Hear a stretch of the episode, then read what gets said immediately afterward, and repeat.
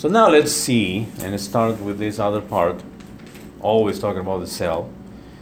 And last lecture and a little bit that we did today is basically about the membrane, about the plasma membrane, transport across the membrane, which are the processes that we need to remember.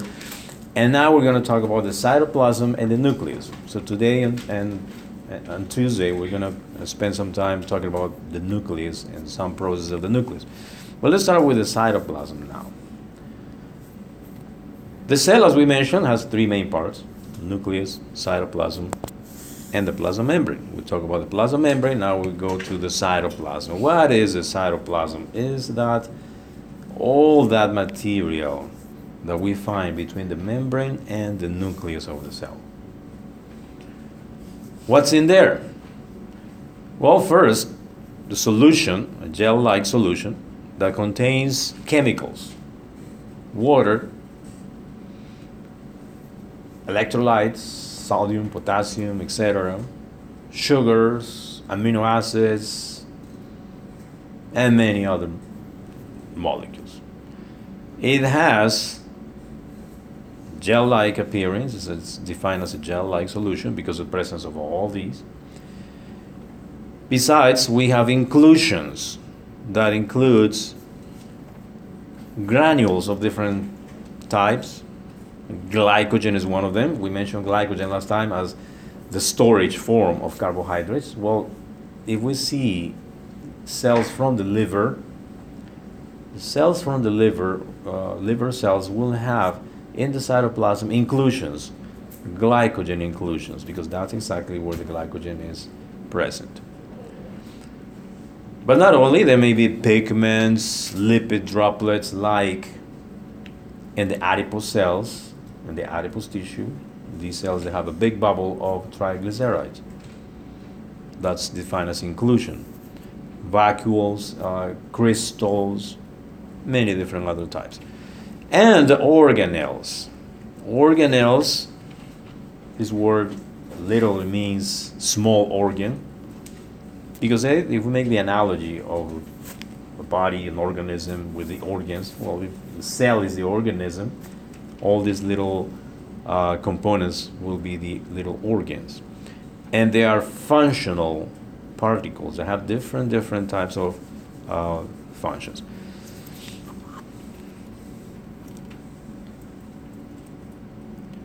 This is the list of organelles that we're going to review quickly. They are divided in two types membranous and non membranous. Among the membranous, we have mitochondria, endoplasmic reticulum, which is abbreviated as ER, Golgi apparatus, peroxisomes, and lysosomes. And a group of non-membranous, ribosomes, cytoskeleton, and centrioles. Membranous, when we say membranous, is that we actually mean the same type of membrane, the same, same type of membrane that we find as the cell membrane or plasma membrane. We'll see that we call this endomembrane system, and uh, most of these organelles are part of it. Starting with the mitochondria. Mitochondria are the place or the organelles where ATP are produced, and that's how we should remember them. These are the places where ATP is produced that molecule of ATP with high energy bonds. So that's why this is called the power plant, the mitochondria.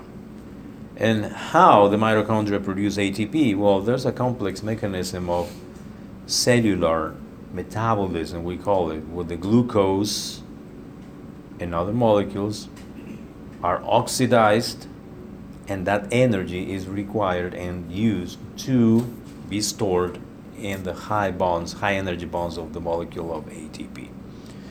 Oxygen is required for this. The mitochondria needs oxygen to produce ATP, and that's the reason why we call this cellular respiration.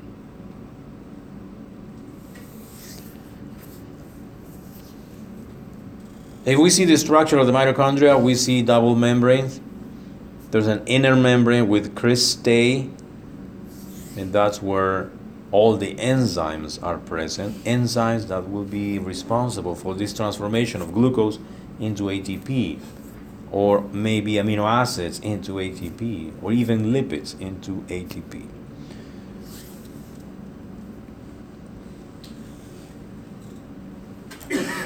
This slide is showing the diagram that shows the appearance of the mitochondria. Um, if we see an amplification of the mitochondria, we see here, this is represented as small sticks with uh, little circles, represented the enzymes in the inner membrane. That's where all these chemical reactions will happen. Now, following that, the mitochondria are power plants. Mitochondria will be present in different amounts in different types of cells. Cells that require more energy, they will have lots of mitochondria. Cells that require less energy, they don't have much mitochondria. For instance, if we talk about muscular cells, skeletal muscle, the muscle has to move and contract and needs lots of energy, lots of mitochondria are present if we think about the red blood cells, blood cells, which the only function function they have is transport oxygen. They don't do much. They don't have mitochondria. They don't need many ATPs. They produce ATPs. They need ATPs, but not in large amounts. And there are other mechanisms by which they produce ATPs. So more mitochondria and cells that consume more energy depending on their functions. Next organelle, the ribosome. Ribosome is a non-membranous. So remember of the ribosome, protein synthesis. This is the place where the proteins are produced, are manufactured. Remember, proteins are long chains of amino acids. So in the ribosomes is where this assembly will happen amino acid plus amino acid and long, long chain of amino acids called protein is produced here. What is made of? Made of proteins, different types of protein, and a type of RNA known as a ribosomal RNA.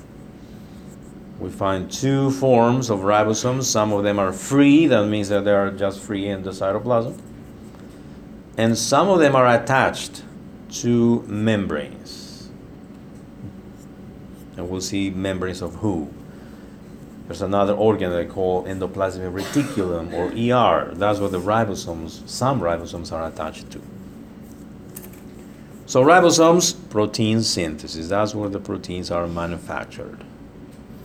And the ribosomes lead us to talk about the endoplasmic reticulum or ER. Endoplasmic reticulum, it's a labyrinth.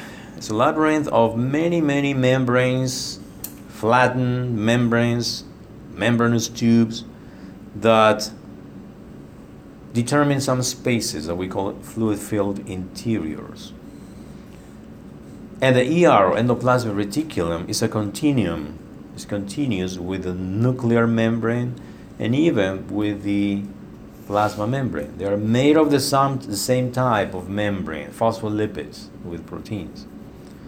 Well, the ER is found in two varieties. One of them is called rough ER, and the second is called smooth ER. Rough because if we see under the electron microscope, that's where we will see ribosomes. Remember some type of ribosomes, we say they're attached to membranes, membranes of the endoplasmic reticulum.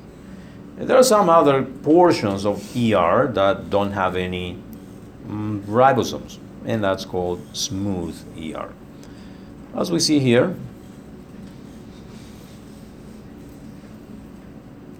all this blue labyrinth that we see here is endoplasmic reticulum. And we said it's continuous with the nuclear envelope, the nuclear membrane. So it's a set of membranes and some of some portion of it, if you see careful in the picture, Uh, you have red granules attached to it. Well, that's a rough ER. And this other part is called smooth ER because it doesn't have any ribosomes attached to. They have different functions. The rough ER, since it's connected to ribosomes, that is a place where the ribosomes produce the proteins, will make the proteins, and will just put it inside the spaces of the rough ER. Smooth ER, it contains enzymes of different types and is useful for production of other substances in the smooth ER. But again, this is a continuum. It's the same labyrinth called ER. It's just that some portions have ribosomes attached and the other portion doesn't have any ribosomes attached to it.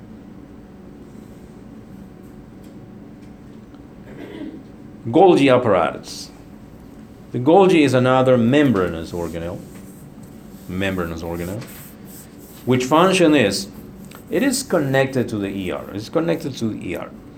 And because functionally, what the Golgi apparatus does is to modify, to concentrate, and package things that are produced in the ER, like proteins, like lipids.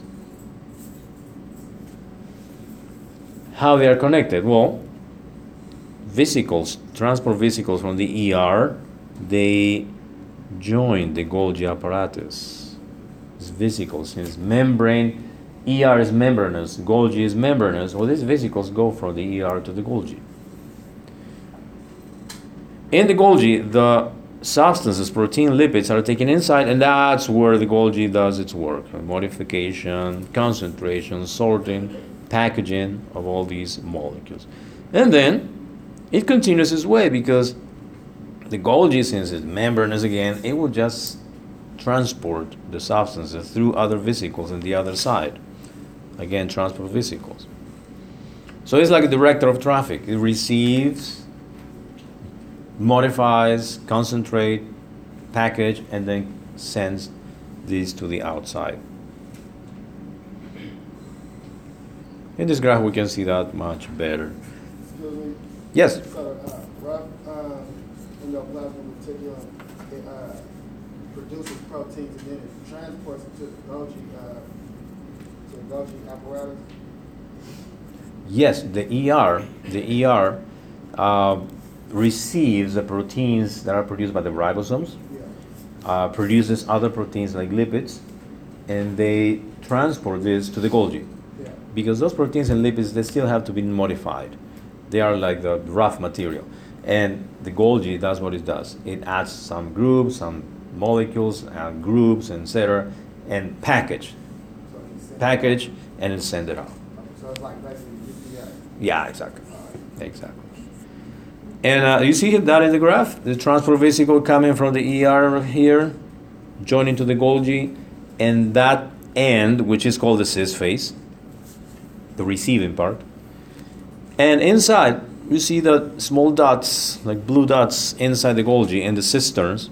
And in the other side of the Golgi, called the trans face, is where they are excreted or sent out. And that's the shipping side of the Golgi.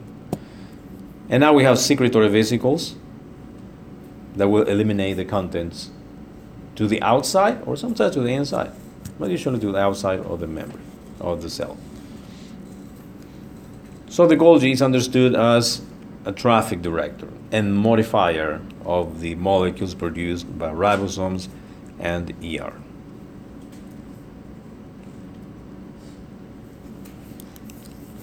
More membranous organelles, peroxisomes.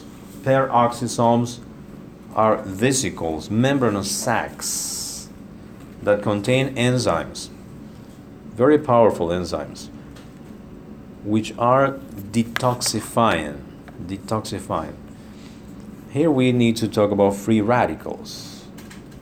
Free radicals are molecules that are produced when we break down glucose, when we produce energy and need to break down glucose, amino acids, lipids, and so on. Well, complex and very complicated chemical reactions will occur. And as a result of that, sometimes the molecules and atoms are not well balanced. And these molecules are are dangerous, are harmful to the cells. They're called free radicals because usually they are like um, oxygen with excessive amount of negative charges, and that is really dangerous for the cell. So it needs to be destroyed. It needs to be neutralized, and that's why we have enzymes for that. Oxidases, oxidases, which take the oxygen that is not well balanced chemically and turn it into hydrogen peroxide, which is toxic. But peroxisome also contains this other enzyme called catalase, which will turn the peroxide into water. And with that, no damage done to the cell. This is the concept of antioxidants also. Sometimes we see in the advertising that they say, well, you should take this, let's say vitamin E, because it's a powerful antioxidant. And what it means, it, it means that those molecules, they work as enzymes that neutralize the free radicals of our body. Because there are some theories about cancer, for instance, that are based in the excessive amount of free radicals that are produced in our body, in our cells. And the theory is that if we take antioxidants, that will neutralize the free radicals and we can help you, we can decrease the risk of, of cancer. Uh, but it's not that, it's not just that. There are many other factors playing here. But antioxidants are important. Their function and uh, uh, it is proven, it is true and not exactly medications, but there are many foods and fruits and vegetables that have a very powerful antioxidant effect, and they are very good for us.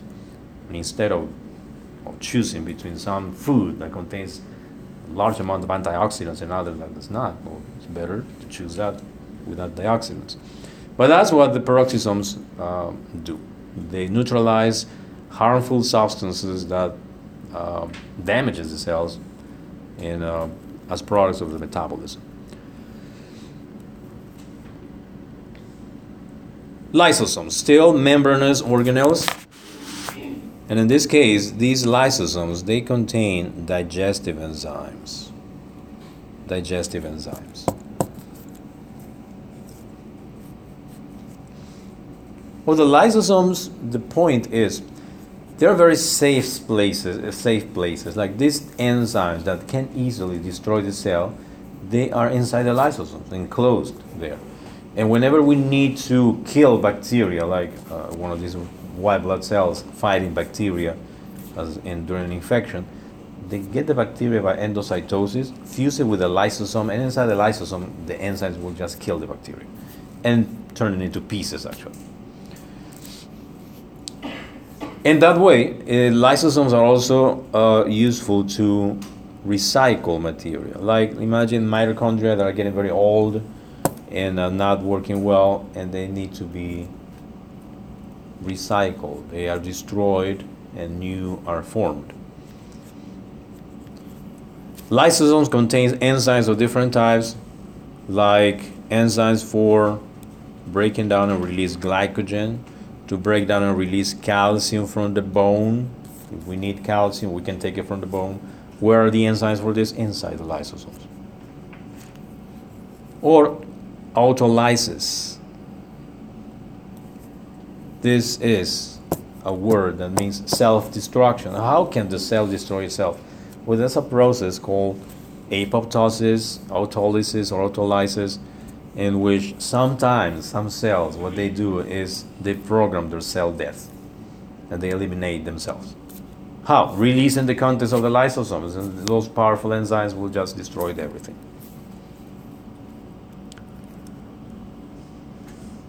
Lysosomes are seen in this uh, special view. This is under the electron microscope. We cannot see in this way with these microscopes. It's completely different uh, electron microscopes are very high magnification. And uh, these lysosomes are important because sometimes there are people with diseases um, who are deficient in some enzymes. And those lysosomes, they don't contain some enzymes. And they cannot break down some products. So the cell starts accumulating things, they cannot be broken down, and uh, they get damaged. The cells get damaged. Um, there are people that have accumulation or deposits of glycogen in the liver that cannot be broken down. Some people accumulate different types of substances in different organs because the absence of enzymes in the lysosomes. So all these mem- uh, organelles that we've been mentioning are part of the endomembrane, or they are membranous organs, but they are part of the endomembrane system. As we have described, ER, Golgi apparatus, secretory vesicles, lysosomes, and they are continuous with the nuclear membrane and even the plasma membrane. So in general, we can say and summarize that all these organelles and membranes they work to produce, degrade, store, and export different types of molecules, and to degrade harmful substances. That's what we call the endomembrane system.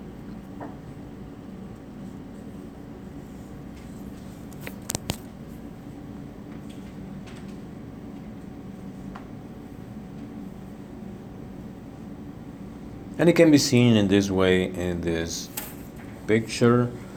Nuclear membrane or envelope continues with the smooth ER, rough ER, the Golgi, the different transport vesicles, and the plasma membrane.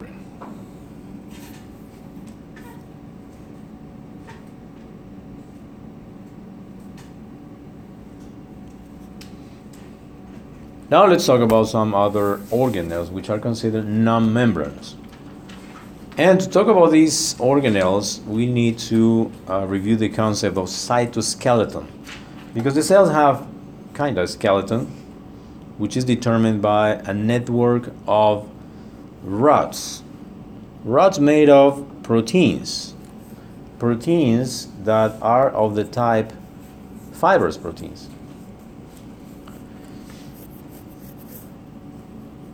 They are present in different types of cells.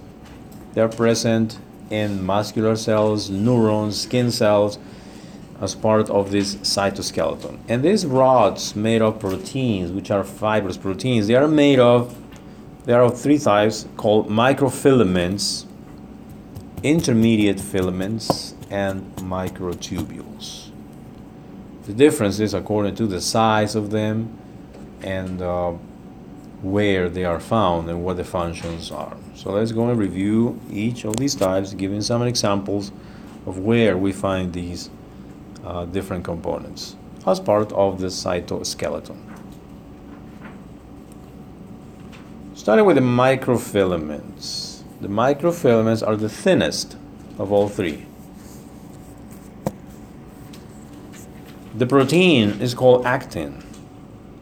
These fibrous proteins arranged in ways of strands. They are good for keeping the cell shape. They are involved also in cell motility. Cells move like macrophages, white blood cells, when they are going to fight bacteria, they have to move. And these microfilaments help for that and change the shape of the cell or maybe involve endocytosis, exocytosis, because when the membrane has to engulf something and make a vesicle, there must be some mechanism that pulls the membrane, and that's determined by the microfilaments. The protein is called actin. And it can be, it can be seen like this. Um, there are some special preparations, especially a technique in microscopy called immunofluorescence, where we can stain these microfilaments and uh, we can have this view and we actually see the skeleton skeleton like fibers uh, uh, fibers running across in different directions and they determine the shape of the cell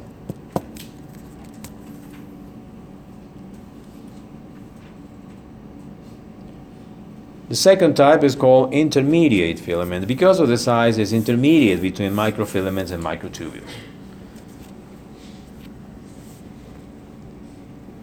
It's thicker because it's arranged in a different way. There are like tetramers, four different strands. They get together, forming a strongest fiber, stronger fiber.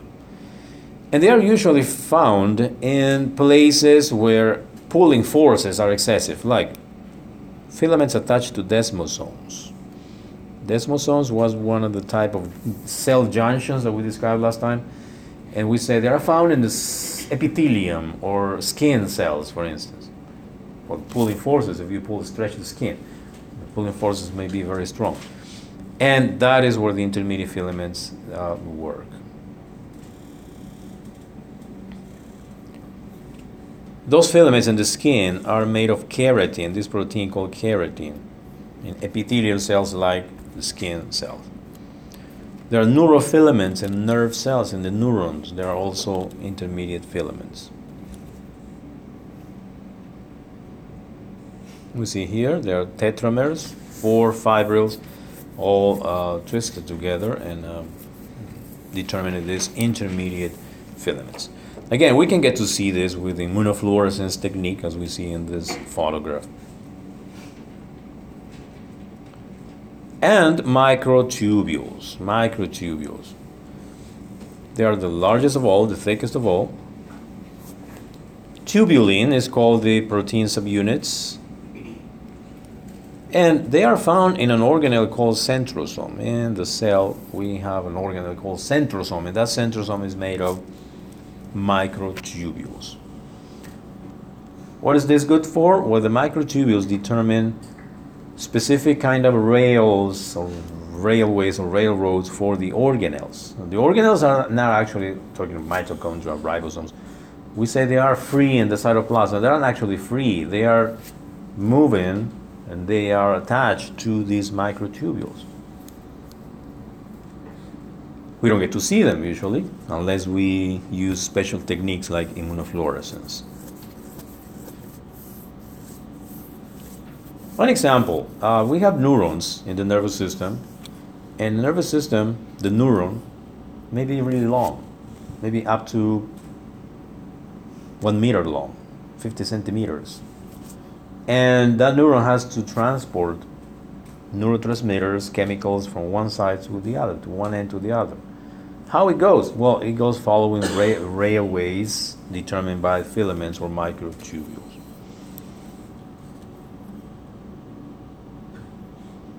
We can see them here again. We see them under immunofluorescence. We see in the cytoplasm. It's like many different pathways or streets, and that's what the organelles are moving around.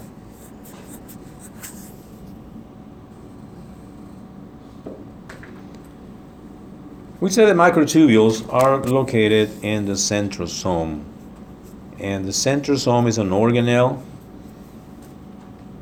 It's an organelle located near the nucleus. That is why it's called centrosome, like the cell center.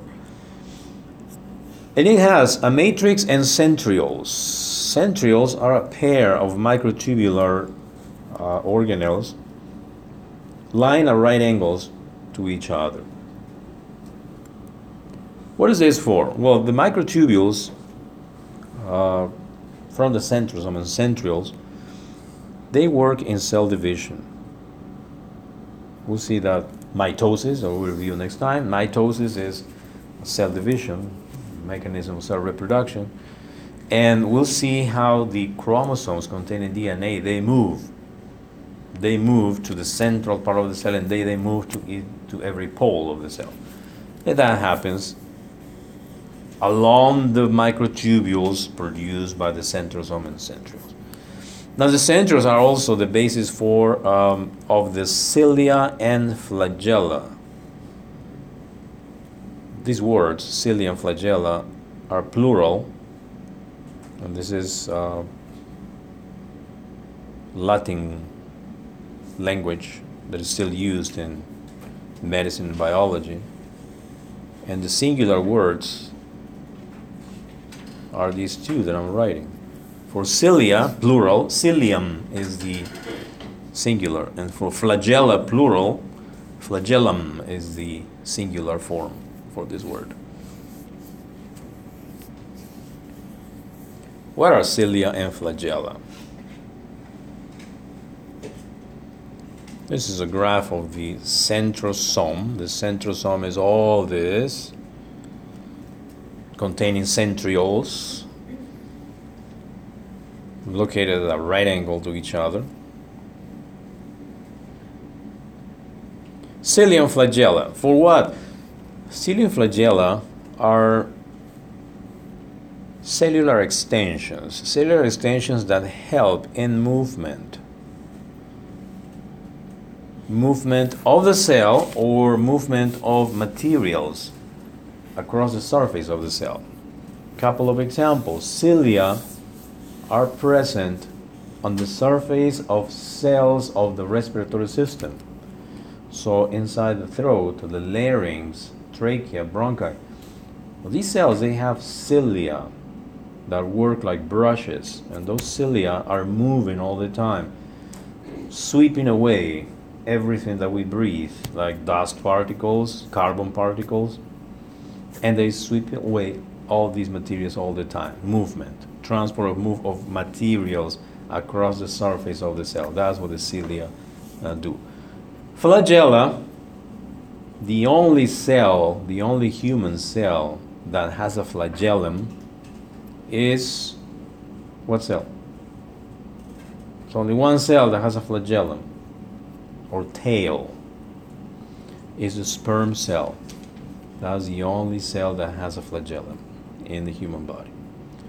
Movement, the sperm cell has to move. Has to move across the reproductive tract, the female reproductive tract, tract to find the egg for fertilization. Well, those are cilia and flagella. Microvilli is also considered a cellular extension, but it's different. It's different because microvilli are finger-like projections, usually on the surface of the cell. And the function is to increase the surface area of the membrane. Those are just foldings of the membrane. They don't help for movement. They help to increase the surface area of the cell. So cilia flagella, here we see a difference, two cells, one with cilia, the other with flagella, with one flagellum. What bacteria, there are many types of bacteria that have flagellum also, sometimes two, and those are bacteria that move, know, motile characteristics. Cilia, the best example for cilia is mentioned here, the respiratory cells. Mucus, the mucus that are produced is produced in the respiratory cells plus the movement of the cilia. And that's why every morning what is the first thing we usually do in the morning? As soon as you wake up and before you brush your teeth or do anything before you speak. That's what we do. Why? Because during the night all the cilia are moving all the things from the trachea bronchi up to the throat and we want to speak, everything is there. We need to do this. Flagella, as mentioned, is only present in the sperm cell. Flagellum or tail, we can call them either way. Well, the most proper term is flagellum. Microtubules. Microtubules are in each of these structures, cilia and flagellum.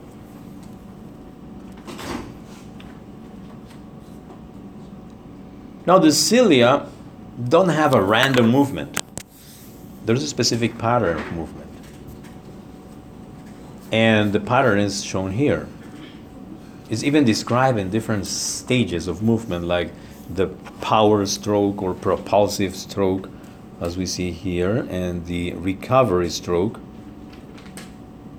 that we see here when the cilium is uh, returning to its initial position and the movement is in one direction always.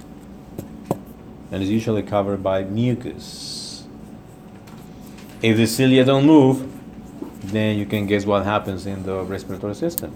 All the things that we breathe even bacteria and viruses cannot be eliminated. One of the reasons why we get sick when we get exposed to cold weather excessive cold weather is because cold temperatures slow down the movement of cilia. And therefore, if there's a virus, if you're so lucky that you get a virus in your respiratory system, that can be cannot be eliminated efficiently, and it can produce an infection there.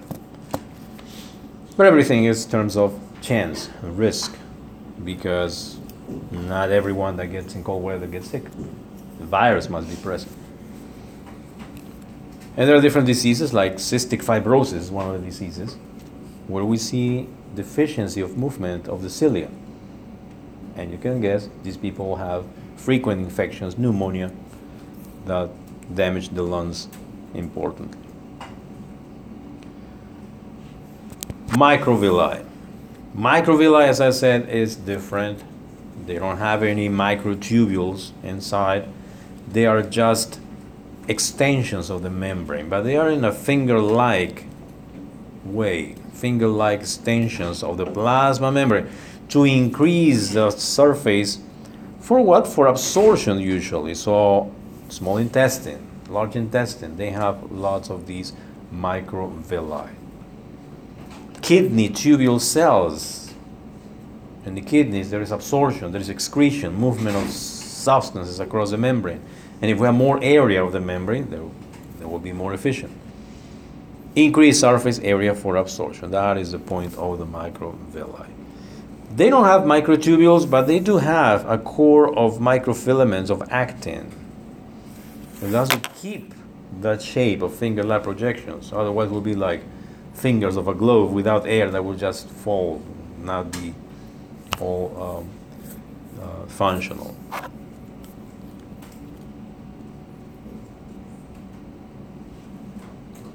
And that's the shape of the microvilli on the surface of the cells. This is a, a good example. This is a cuboidal cell, a cuboidal cell, because it has the shape of a cube. This is usually found in the kidneys, cuboidal cells. Microvilli are shown in that. And the actin filaments, they are like the kind of skeleton of these uh, finger-like projections called microvilli.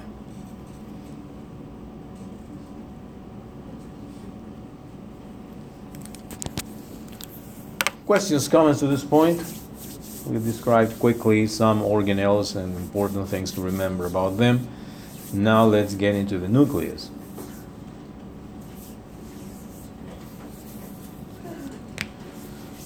The nucleus is the central, the central part of the cell.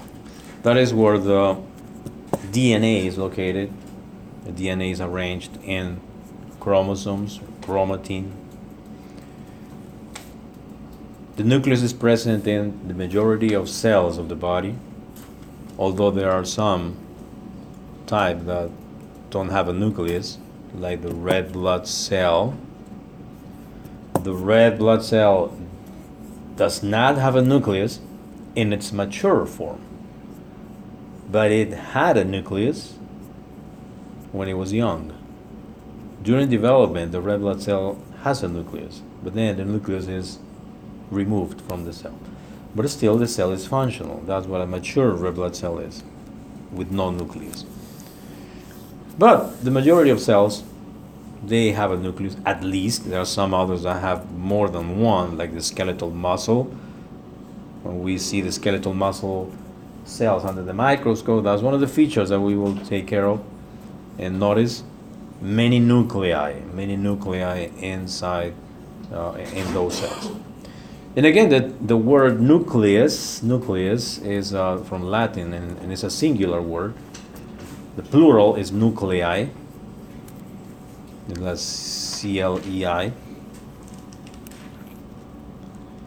And in the nucleus, we can recognize three main parts the nuclear envelope, which we talk a little bit about the membrane system, nucleoli. Nucleoli is a plural word singular is nucleolus. And we call nucleoli because there may be more than one. And the chromatin. Chromatin, that's where the DNA is. Here we see it in a, in a graph. Chromatin, the nucleolus in the very center, and the nuclear envelope continues with the ER, as we see in this graph. Nuclear envelope We saw that it's part of the endomembrane system and it contains pores. It contains pores because there will be movement of substances from the nucleus to the cytoplasm and back and forth. And those substances are usually complex molecules, large molecules, like messenger RNA, messenger ribonucleic acid. That goes through the pores. It's a very long molecule, complex molecule. It cannot go across easily like simple diffusion. It will not go in vesicles. Instead, there are pores in the nuclear envelope, and that's where this RNA gets to the cytoplasm.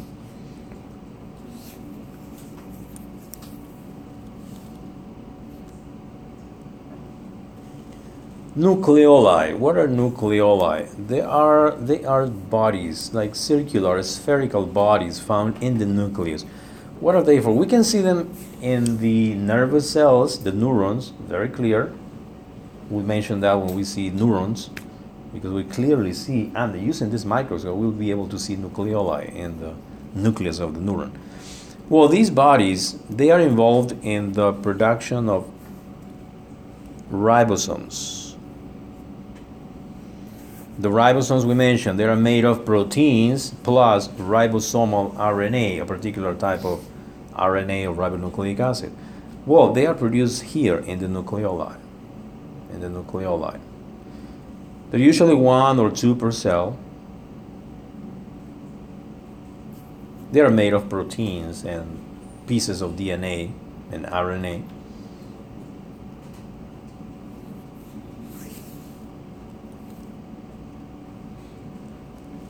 And the chromatin. Chromatin is a name we give to the DNA.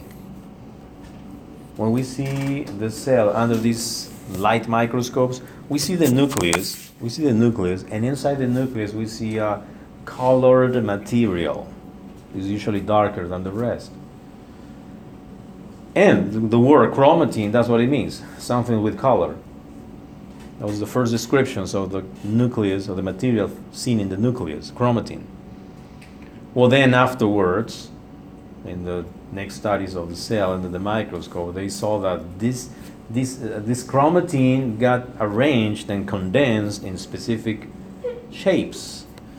And those shapes or bodies we'll call chromosomes. So chromosome stands for bodies with color. And actually, they are condensed chromatin. And during cell division, that's what happens. The DNA gets condensed or loose because it's expressing messages. That was something that we discovered much later. So 30% of the chromatin is made of DNA, 60% of histone proteins. Histones are proteins that help to wrap the DNA. The DNA strand, if you stretch it out, it will be like really long will not fit in the nucleus unless it's wrapped around specific proteins called histones. And the difference, 10%, is ribonucleic acid or RNA.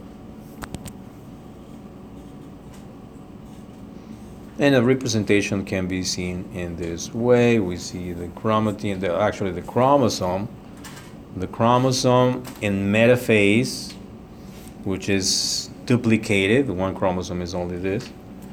But if we magnify the view, then we can get to see the strand.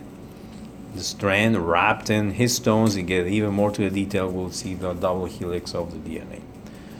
But those were different stages in the study of this and the development of this uh, knowledge about the chromatin. Okay, questions, comments to this point?